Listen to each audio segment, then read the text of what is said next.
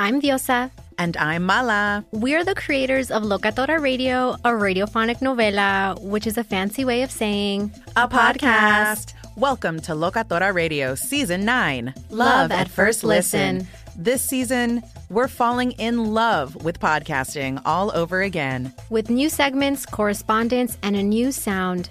Listen to Locatora Radio as part of the My Cultura Podcast Network, available on the iHeartRadio app, Apple Podcasts, or wherever you get your podcasts. Do you love Selena? Like, really love? Whether you saw her live, saw the movie as a kid, or saw her looks all over TikTok, there's no shortage of reasons to stan the Queen of Tejano. And Stan, we do over three whole episodes of our podcast, Becoming an Icon. We're reminiscing as lifelong Selena fans, sharing hot takes and telling her story. Listen to Becoming an Icon on America's number one podcast network, iHeart. Open your free iHeart app and search Becoming an Icon. Hi, I'm Michael Rapaport. And I'm Kibi Rapaport. And together we're hosting Rapaport's, Rapaport's Reality, Reality Podcast. We have a passion for reality TV, and we're inviting you into our living room. We're dissecting the drama, and we're giving praise to the single greatest form of entertainment on television today. That is right.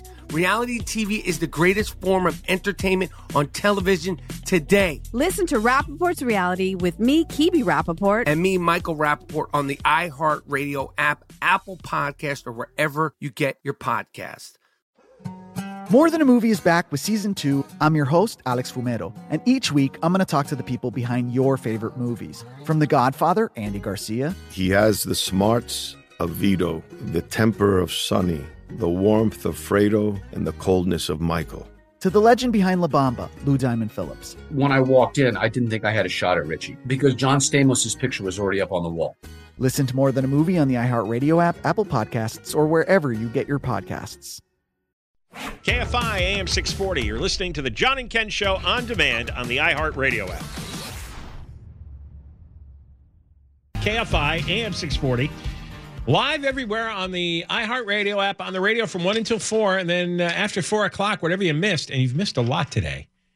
And uh, it's your your own personal shame. Uh, John and Ken on demand the podcasting. You could uh, shaming the listeners, a new strategy.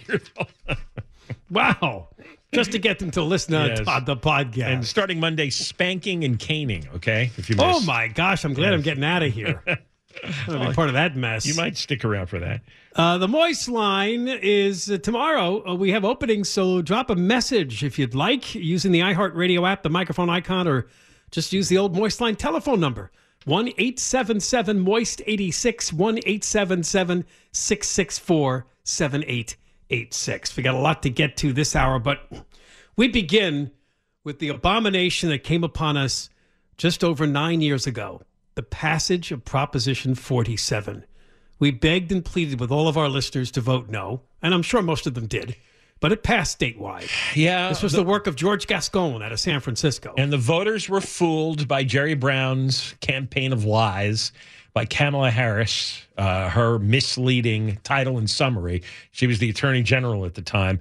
And that unleashed a lot of public drug addiction and um, homeless shoplifting. people. Yeah, Shoplift. reduced the, yeah, reduced the threshold for shoplifting. But yeah, on the drug side, it reduced a lot of uh, drug uh, crimes to uh, misdemeanors. Right. So the drug. And remember, the key here was when they were felonies, you could use that to get them into treatment. All right, if you go into treatment, we'll reduce it to a misdemeanor. But now, if it's already a misdemeanor, they just look at you and say, yeah. "See ya." Yeah, you had a choice between going to jail and going to drug treatment, and a lot of people took the drug treatment. And now uh, there there are no drug crimes uh, on the streets. Uh, the police just drive by, and so that festers into an extreme addiction and homelessness and insane behavior. And uh, you have the city of Los Angeles. So we're going to be talking to Dr. Stephen Bell, a former LAPD sergeant who's now a criminologist and professor of criminal justice at Mount Marty University in South Dakota. The co author in this research was Dr. Joshua Adams from Arizona State University, and they actually called it Do Cops Still Care? Let's get uh, Dr. Stephen Bell on. Welcome. Hey, thanks so much, John. Thanks, Ken. Ken, congratulations on your upcoming promotion to retirement. Thank you very much. It's a good way to put it. He will be in a better place. Uh, what? well, so you went from LAPD to, to South Dakota? I did. Uh, there was an opportunity uh, in, in, academia. You, you, take the opportunities that are, uh, are presented to you, and, uh, and one of the opportunities uh, to have a tenure position and and a criminal justice professorship was here in South Dakota, and uh, I'd be lying if I didn't say that uh, having no no state income tax didn't play a role in that decision as well. Yeah, that's a that's a big part of this. All right, so talk to us about this uh, study, uh, how you conducted it, and what you found out. Well, this is a qualitative study where we looked at some of the lived experiences of Southern California police officers before and after the inaction of Prop 47. We really wanted to get that uh, compare and contrast opportunity. And uh, so we asked them some questions and did some surveys and some qualitative surveys and some uh, interviews and such with a group of officers who had experienced what life was like for them before Proposition 47 and then after Proposition 47 and how those uh, these laws and the defelonization, specifically when it comes to the reduction of uh, narcotics, not as much when it comes to the, the theft aspect of Proposition 47, but just how did they make their decisions before Proposition 47, and then how did they make their enforcement decisions after? Because there had already been uh, a great deal of research looking at crime rates before and after and arrest rates before and after. And what we realized was arrest rates don't happen in a vacuum arrest rates happen because there are police officers who literally make decisions to one arrest somebody and then before that even decide to stop somebody. So we we ended up interviewing a, a lot of police officers in the southern california or specifically the los angeles county uh, area and just got their their feedback and did a, an analysis on all the data that we received and, and saw that there were really just uh, a, a few specific themes that, that came up, and, and you touched on a lot of that in your introduction here. I, I should have had the, the two of you help me write the study. Uh, the, uh, we are available. The idea of helping the addict was was a a really, really big aspect of that. That their police officers don't want to put people in jail necessarily just to put them in jail. When it comes to drug crimes, they wanted to help them, and they thought one of the best ways I can help somebody is let me put them in jail where they can have compelled rehabilitation through Proposition 36.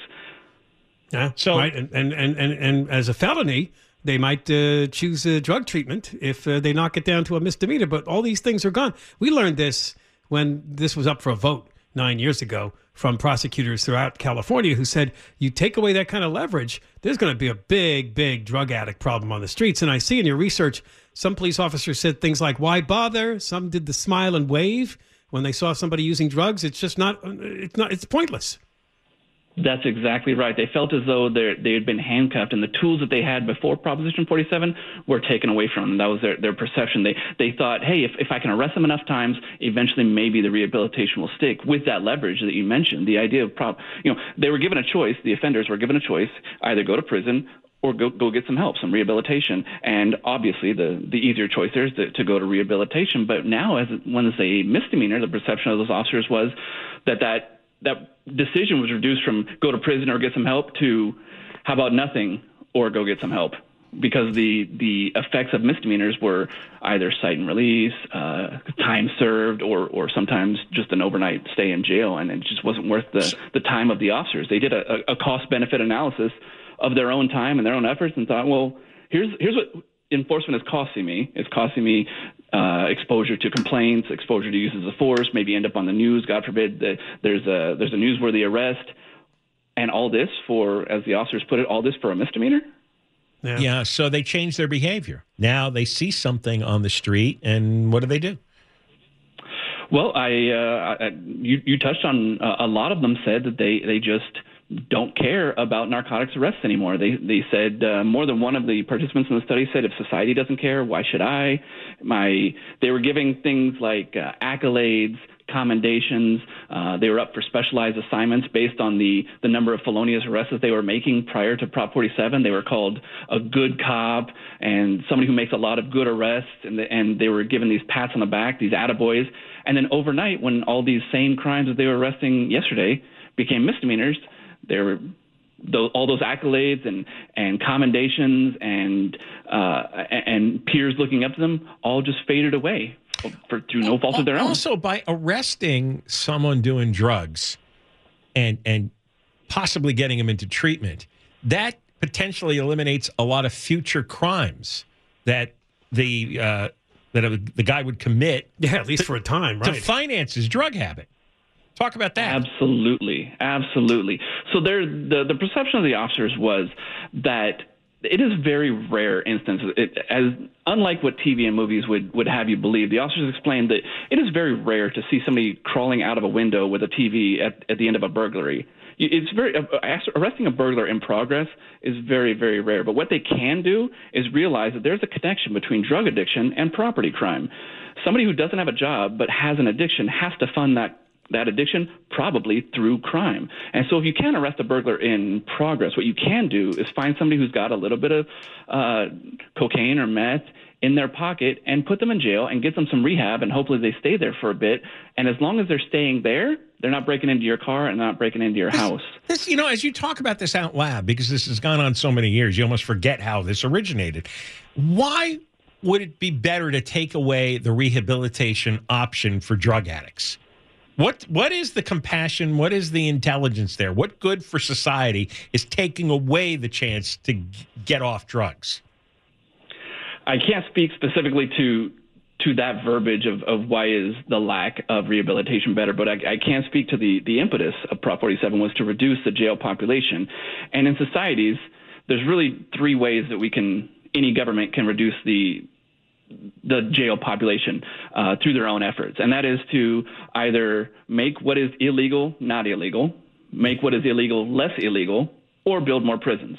And obviously, we can, you know, that, that's what the government and policymakers can can affect. We can also hope that we can affect the behaviors of offenders, and in a perfect world, we could ensure there's no more crime. But when it comes to a property, excuse me, a, a policymaker's perspective, those are the three options we have. And in Prop 47, what we did uh, was make what is illegal less illegal by defelonizing. Though this was sold as the Safe Neighborhood Act, and Stephen, they were telling us that they were going to take all the money they're saving by jailing these drug addicts and put it towards treatment, and they'll go to treatment and they'll get better, and everybody will be safer. But doesn't look like the second half of that happened, did it? That is absolutely not the perception of, uh, of the officers that participated in this study. Uh, one of the, the more uh, fascinating participants in this study showed me uh, a little bit of insight into the thinking that takes place when they decide whether or not to stop and arrest an offender. He, he said, if I stop somebody who's addicted to drugs, has a little bit of meth in their pocket, and doesn't have a job, I know that's a property criminal. They're going to break into cars, they're going to break into houses. So here's my choice. I can, now that it's a misdemeanor, they're going to just get a citation. So I can stop them, give them a citation for their meth, take their meth, and go book it. And now they don't have any meth, but they're still addicted to drugs. So that means they have to now go break into right. your car to, to replace the addiction. meth immediately. Right. So a cop is actually going to create a burglary by taking the guy's meth away. That's what he felt. The participants said that I'm creating victims, and I'm paraphrasing. He said, I'm creating victims by taking his meth. Why wouldn't I just let him keep his meth? And that's one less car that's broken into, one less house that's broken Oh, into. jeez. And that's just a fascinating, mind blowing view into this, Yeah. this decision matrix uh, that police officers are using. And none of this was discussed when they were pushing this proposition that would lead cops to have to make that choice. Do I arrest the guy and take away his meth, but it's not going to lead to anything more than a misdemeanor? And if I do it, then he's going to have to burglarize somebody's house or steal their car.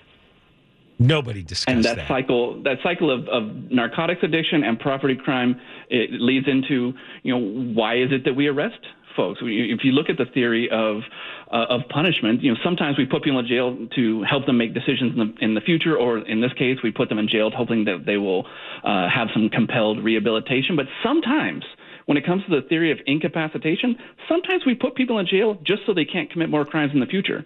And the officers in this study felt that their lived experience had been that, that those options of putting somebody in jail to prevent future crime through incapacitation had completely been taken away, at least when it came to that connection of narcotics and property crime. Well, I hope this study gets a lot of attention from uh, yeah, this is good stuff. not just us, but uh, everybody else in the media.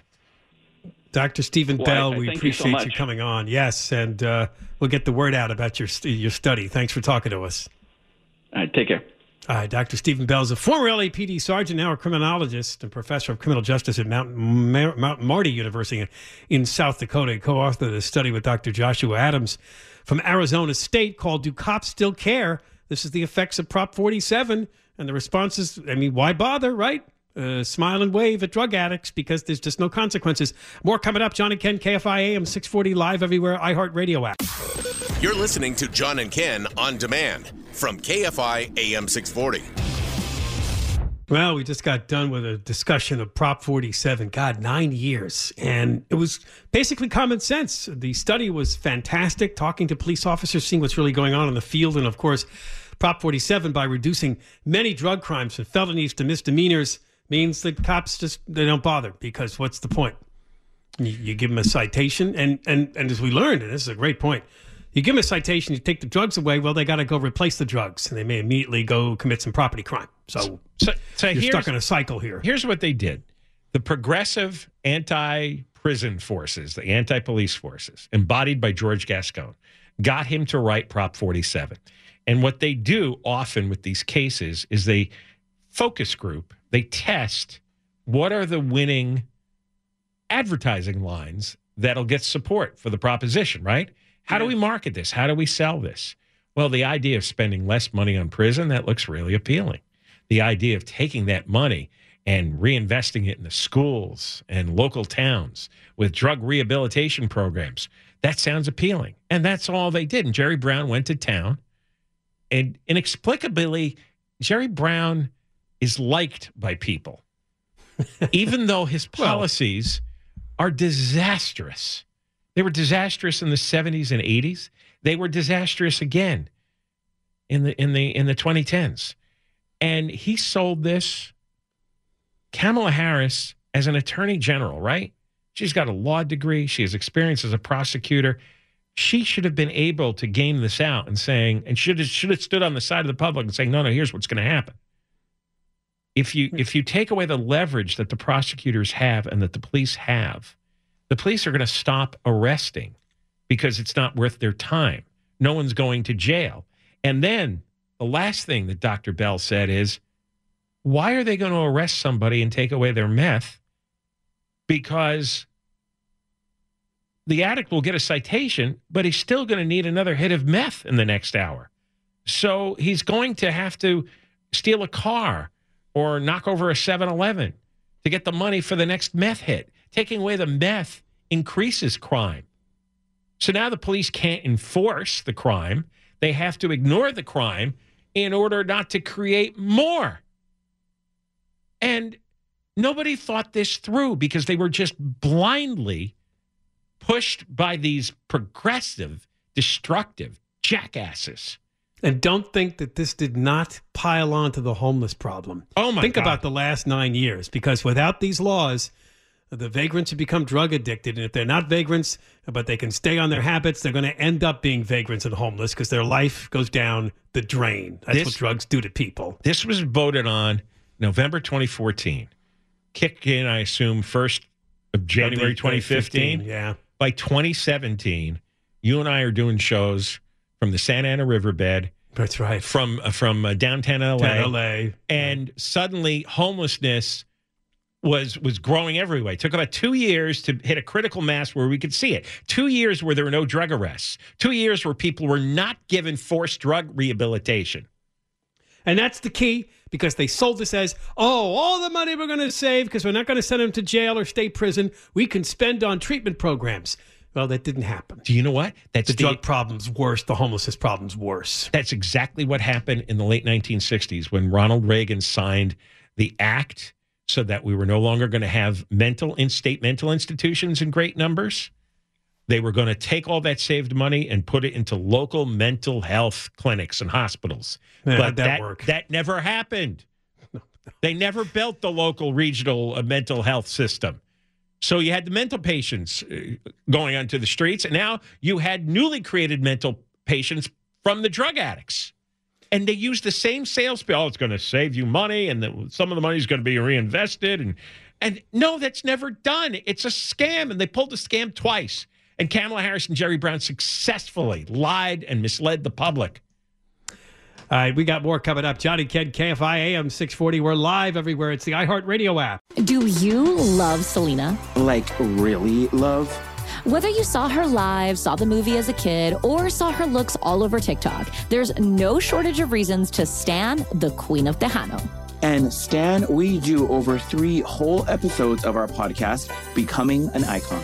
We're reminiscing as lifelong Selena fans, sharing hot takes and telling her story. Listen to Becoming an Icon on America's number one podcast network, iHeart. Open your free iHeart app and search Becoming an Icon. More Than a Movie is back with season two of the award winning film podcast, and this time, with a lot more movies. I'm your host, Alex Fumero, and each week I'm going to talk to the people behind some of my favorite movies. From The Godfather, Andy Garcia, He has the smarts of Vito, the temper of Sonny, the warmth of Fredo, and the coldness of Michael. to the OG Spy Kid, Alexa Penavega, You had Carla Gugino, who's the coolest mom ever. You had Antonio, who's handsome, amazing, charismatic. And then Carmen and Junie. I felt like a lot of other kids felt like this could be me. To the legend behind La Bamba, Lou Diamond Phillips. When I walked in, I didn't think I had a shot at Richie because John Stamos' picture was already up on the wall. Every episode will feature interviews with the biggest actors, directors, writers, and producers behind your favorite films and tap into the history of Latinos in film. Listen to More Than a Movie as part of the My Cultura Podcast Network, available on the iHeartRadio app, Apple Podcasts, or wherever you get your podcasts. Hi, I'm Michael Rapaport. And I'm Kibi Rapaport. And together we're hosting Rapaport's Reality Podcast. We have a passion for reality TV, and we're inviting you into our living room. We're talking tea, we're dissecting the drama, and we're giving praise to the single greatest form of entertainment on television today. That is right. Reality TV is the greatest form of entertainment on television today. Here are some examples of what you'll hear from us on Rapaport's Reality Podcast. This is where we discuss all things reality TV, all things popular culture. And a little bit of Rapaport's reality, the reality of bit. us. We're a little figuring out. And if we had been recording these last four or five days, Ooh. it, it would have been, Ooh, would've been the podcast juicy. would have taken a, a, a left turn. Listen to Rapaport's reality with me, Kibi Rapaport. and me, Michael Rapaport, on the iHeartRadio app, Apple Podcast, or wherever you get your podcast. You're listening to John and Ken on demand from KFI AM 640. We'd like to formally welcome you to the rest home of Old Joe. Welcome to Bidenville, everyone. All men and women created by go. You know the you know the thing. There's a man on the moon or whatever you know something, or you know whether those aliens are here or not. I, I commuted for 36 years as President, Vice President of the United States. Happy birthday, dear Valen. Happy birthday to you. I was on the television, on, on television. I was on the telephone. Every time I hear hail to the chief, wonder where the hell is he? Turn around and where, where's, where's the president? What, what, I can't remember it. I was in the foot, him, uh, foot, foot, excuse me, the foothills of the Himalayas with Xi Jinping. For Secretary of Health and Education Service, I nominated Javier Baccaria. President Harris is a proud Howard alum. Let's go, Brandon. I agree. I got them $1.9 trillion relief so far. Kleptocracy. Yeah. Kleptocracy. And klep, the guys who are the kleptocracies. Representative Jackie, are you here? Where's Jackie? I didn't think she was, she was going to be here. And now, to give you a tour of Bidenville before your extended stay, here's John and Ken. John Kobylt, Ken Chiampou, KFI, AM 640, live everywhere on the iHeartRadio app, on the air 1 till 4 after 4 o'clock. John and Ken on demand, the podcast. And the hits just keep on coming with Joe Biden. Yeah, and don't forget, we'll have the Newsom DeSantis debate on KFI at 6 o'clock tonight from Fox News. Yeah, now that he's 81, uh, he went out there to Colorado to speak to some factory workers. We played some of this yesterday, but we have a bit more. Uh, this first clip is him talking about all sorts of things political, and then listen carefully because near the end he, oh, he apparently decides that uh, Donald Trump uh, is now in Congress. Here we go. Billion min, billionaire minimum tax, not even at the highest rate of 25%, which was a lot of you pay if you're making a family of 100, a family of four making 150,000 bucks a year. If just 25% is still 10% lower than the top rate, and it would raise 440 billion dollars over the next 10 years. Just paying 25% instead of 8 Imagine what we could do if we just made these billionaires pay their taxes like everyone else.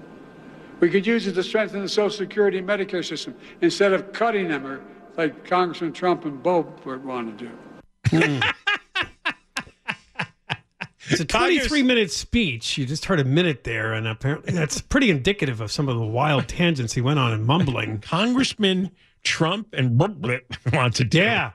He's referring to the Congresswoman Lauren Boebert. Did you play the from last few seconds again? Congressman Trump and Bo want to do. Did he burp? It's Boebert. Congressman Trump. Congressman Trump. Oh man, it was about a billionaire minimum tax. They're back with this idea again. Well, if Soak we're the rich, if we're 34 trillion in debt, how is 440 billion going to fix things? he says, "Well, can you imagine what we could do with it?" It's like we can't do anything with it. You're still 33 and a half trillion in debt. What? I mean, go ahead, see what go tax the billionaires, but this is not going to make anything. Uh, yeah, you- they they're got just trying to tap in that usual hate the rich sentiment that's out there. God. It's- See, but it's that's kind of stupid. The stupid behavior and stupid rhetoric and stupid analysis that leads to things like Prop 47. Just cheap, stupid bumper sticker sound bites, simplistic answers, and nobody thinks. You think the billionaires are really going to pay 25 billion? I mean, 25 percent on their billions of dollars? Of course they're not. no, they'll find ways around that. What, what did Jeff Be? Jeff Bezos is moving from Washington to Florida because Washington has a plan, hasn't passed yet, but they have a plan to tax your wealth, not your income, your wealth. Because a lot of billionaires don't have taxable income.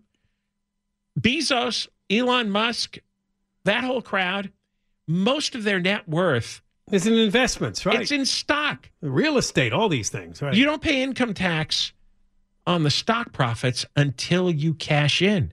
In the meantime, if you have a 50 billion in stock, you could borrow against that 50 billion. That's not income. That's not taxed. But you could live a rich life by living off the borrowed money with your your stock holdings as collateral. That's how Musk does it. And then they pay themselves a dollar a year as CEO. Uh, this one's a little tougher to hear because there's noise in the background. He's at a plant, and this is the business where he's making jokes about uh, the nuclear briefcase that accompanies him. Here we go. This is Nick. Hey, Nick. This is uh, Nick How are you, Leon. buddy? Now, look, my my Marine carries that. It has a code to blow up the world. That doesn't. This is not nuclear weapons, is it? All right. Okay. He's against the camera. By, by the way, you think I'm kidding? Yeah. So he says, "Yeah, look, my Marine carries that. It has a code to blow up the world. This is not nuclear weapons, is it?" And wow. But if you didn't know that he was the president and you just heard that weak, feeble voice and all the ramblings and burping and stuttering, you'd say, wow. It's Just another guy in the home. Another guy in the home, exactly. Shuffling in the hallway in his pajamas and slippers. Mumbling to himself. Uh, one problem for Biden a year from now, or a little under a year, when people vote, could be, it could be, black voter support. He got 92% of the black vote in 2020, 8% for Trump. But new polling that's coming out shows that uh, his support may be dipping, particularly among young black voters or younger black voters. Uh, one poll of swing states, 22% in six battleground states actually would support Trump in a theoretical matchup. So if, if somebody like Trump can jump from just 8% to 20%. That's it. That's the election's over then. That's, a, I mean, right. They the, the can't- black vote's not a big percentage of the American vote, but that, that makes a difference, especially in swing states. Oh, yeah. And, The states- apparently the problem is inflation. Uh, a lot of, according to the people quoted in this article, that's what's really bugging a lot of black families, just like a lot of American families. Yeah. and the Well, rest of one day, and maybe it takes the uh, the the younger generation to figure this out, is they will realize the Democrats don't do anything for you, and they don't care about you. They manipulate your emotions and they use you. One day, black voters are going to figure that out and make that much more competitive. Maybe the young ones do because they they don't carry around uh, the baggage that a I lot like of older way, uh, adults have. they talked to one uh, man in the story, and I think he's some sort of a uh, with some organization. Uh, what about the fact that Biden has appointed a record number of black judges, including the first black woman on the Supreme Court? And his answer was, eh, it's tokenism. If you look at the economic conditions of the community, our kids are lagging far behind. So what? You appointed black judges? What does that have to do with my ability to put food on the table? Yes, exactly. Having that's- a, a black judge doesn't pay this guy's bills. yes. People see through it. And it's the same sort of charade that Newsom tries to play with uh, a lot of uh, topics that don't have that much relevance to everybody's everyday life. No. But he tries to make it sound like he's in front on these things and you know, the abortion debate and the LGBTQ debate. And It's emotional manipulation. And if people stop investing in these guys as some kind of hero, some kind of leader, some kind of uh, you know guru to follow, Jesus. I mean that that that is the attitude of a child who has a a baseball or, or a singer as a hero, uh, a baseball star or, or, or a singing star as a hero. They- They're not your heroes. They're manipulative little jerks, is what they are. All right, we got more coming up. John and Ken, KFI, AM 640. We're live everywhere, the iHeart Radio app. You're listening to John and Ken on demand from KFI AM 640. On the radio, 1 to 4, and then after 4 o'clock, John and Ken on demand, the podcast. Uh, listen to what you missed. A lot of good stuff today, so you should go listen later. Final heads up for uh, getting you in there on the Moist line. Use the iHeartRadio app, the little uh, microphone icon, or call the toll free number. We're going to play these calls tomorrow, right during this time. It'll be round two. 1 877 Moist 86, 1 877 664 7886. Well, this got a lot of headlines last night on websites all over the place. And who else could it come from? Not Trump, but Elon Musk. And of course, it would be a New York Times DealBook Summit. The New York Times. Whatever that is. Aaron Ross Sorkin was interviewing Elon Musk, and the topic became the advertiser boycott on X, formerly known as Twitter, X, which was renamed by Musk. Anyway, uh, there was a question about the Disney CEO Bob Iger, who was talking about Disney pulling advertising from X. Uh, here is the clip of some of Musk's uh, reaction. You don't want them to advertise? No. What do you mean? If, if somebody's going to try to blackmail me with advertising, blackmail me with money, go f- yourself. But go f- yourself. Is that clear? I I hope it is. Hey, Bob. Hey, Bob, if you're in the audience, that's how I feel. Don't advertise was the rest of that. Wow. Right. Because Disney. Well, when you got billions like he does, you don't Yeah. really have to care if advertisers drop out. You can support the platform with your own money. But although he did say if uh, you know enough of them pull out, that's going to end it. That's going to end X or Twitter, as people still call it. People still like to call it Twitter because they call it Twitter for so many years. Yeah. Or they hate Musk and they want to call it X. I don't Yeah. know which, but I, I, there, there- there's no tracking Musk. He- He's his own uh, bizarre genius. have a lot of people dropped out of uh, Twitter X? Have they? I, I, I don't. I mean, know. I mean users. I don't mean users. I, I i don't know the the problem is it's addictive to people who are narcissistic and there's a lot of journalists that use it and and uh, you know public figures uh, people in business they all want to show off what what you know their snarky commentary right and the journalists like to break stories on twitter uh, since there's no normal publishing cycle anymore so they yeah, and it's also like changing your phone number. If you've been on Yeah. Twitter with Well, your account for so many years, do you really want to start something new up on a different platform? And there's there's other social media sites, but none of them have a big following because you could go to another site like uh, like Facebook has Threads, right? Yeah. But everyone else you know that you want to reach has to go to Threads as well. So it's I don't hear anything about Threads anymore. It's a It had a surge at the beginning, and then I saw it really just leveled off with people signing up. there, there's a half a dozen others, and, and some of them don't work that well. They're kind of For- clunky or they're not popular at all. Right. So they're they're it's like everybody's stuck with each other. The, the, this crowd, this this progress. The tw- Twitter was largely a progressive playground. They're the ones who Yes. tweeted the most and had the most influence. And now Musk is letting all the riffraff in. He is. He's decided in the name of free speech, Yeah. we're not going to edit as much content as the wokesters did. That's All- what he decided, and that's leading to the boycott because they're thinking stuff that's getting in there is racist. all, Anti, you know. all the cancel culture stuff came through on Twitter. That's where it was born. That's where it was effective. It was Twitter. was because, Twitter, yes. because you could uh, quickly get thousands of people to all agree on the same target to attack. All right. We got Conway here. Hey now. We do. That's yes, right. yes, yes, yes. I've had a, uh taste of that uh, the the uh, Twitter uh, boycotts. Are you a big X user? You know, I'm um what the show is. The show, yeah. that's how But we put how, it. how many do you personally write? Oh, that's a secret. that little sheet he brings in every I'll- night. Yeah. No, I'll, I'll, I, I write zero. Okay. You write zero. Uh, Ken writes zero. Zero. Well, no, I have my own personal account, and I'm hot on that. I'm ten thousand uh, responses every month. You know, Is that right? yeah. If, I, if I'm eating dinner, I take a picture and show it to people. I'll, I'll look that up. That's right. If I'm in a car, I'm driving, people are going to see that. That's Steve, Steve Gregory's deal. He likes to post his meals. Sometimes, sometimes do that. half-eaten meals. yeah, people do that. Yeah, I know. I don't get it. Look, I don't care what I'm eating. Why would I care what you're eating? You're eating. Yeah, God Almighty. Yeah, thanks for giving me a picture of your dinner. Right. Yeah. what, what do you want me to do with that? Hope you enjoy that. And then, you, and then you you clog your mind with that. You know, you only have a certain amount of uh, free space in your mind. I know, and your time. You're just wasting That's time right, looking that's at right. people's dinner. Uh, Dean Sharp is coming on with us. Uh, also, Kalina Estrinos. And I think David Goldstein is coming on with us at some point. David Goldstein is retiring in two weeks. Uh, he's moving in with Ken. Is yeah, that right? We're, we're going off together, right? Although, you know? I didn't ask him whether I could talk about him retiring. oh no! But did was it No, I- announced or you Was it just? announced? I don't know. I got, I got, a, I got, a, I got a text message too. Okay, And I oh, good, thought- good, good. He's gonna go, "This is news wait, to wait. me." I thought that maybe it's not public yet, so I didn't say okay, all right. oh well, well, now it is. See, this Unless you all want to hit the dump button. right, okay. This is the difference between us. Very good. and again, great. Tim, this is our show. You're doing this I, on. I apologize. I do apologize. That's all right. It's, it's It's your show for another five days. Five And then it's John's. And then after that, it'll be. you know. right. We'll go dark.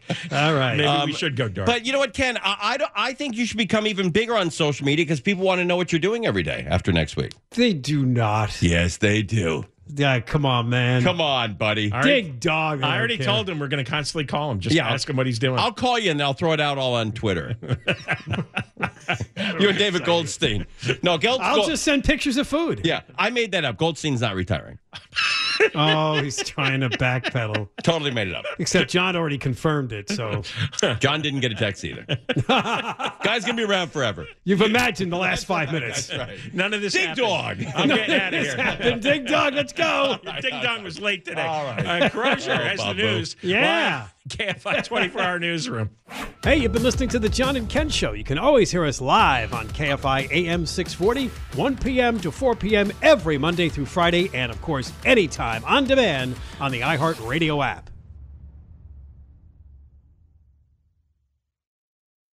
I'm Diosa. And I'm Mala. We're the creators of Locatora Radio, a radiophonic novela, which is a fancy way of saying A podcast. Welcome to Locatora Radio Season 9 Love at First Listen. This season, we're falling in love with podcasting all over again. with new segments, correspondence, and a new sound. Listen to Locatora Radio as part of the My Cultura Podcast Network, available on the iHeartRadio app, Apple Podcasts, or wherever you get your podcasts. More Than a Movie is back with season two. I'm your host, Alex Fumero, and each week I'm going to talk to the people behind your favorite movies. From The Godfather, Andy Garcia, He has the smarts of Vito, the temper of Sonny, the warmth of Fredo, and the coldness of Michael. to the legend behind La Bamba, Lou Diamond Phillips. When I walked in, I didn't think I had a shot at Richie because John Stamos' picture was already up on the wall. Listen to More Than a Movie on the iHeartRadio app, Apple Podcasts, or wherever you get your podcasts. Do you love Selena? Like, really love? Whether you saw her live, saw the movie as a kid, or saw her looks all over TikTok, there's no shortage of reasons to stan the Queen of Tejano. And Stan, we do over three whole episodes of our podcast, Becoming an Icon. We're reminiscing as lifelong Selena fans, sharing hot takes and telling her story. Listen to Becoming an Icon on America's number one podcast network, iHeart. Open your free iHeart app and search Becoming an Icon. Hi, I'm Michael Rapaport. And I'm Kebe Rapaport. And together we're hosting Rapaport's Reality Podcast. We have a passion for reality TV, and we're inviting you into our living room. We're dissecting the drama and we're giving praise to the single greatest form of entertainment on television today. That is right.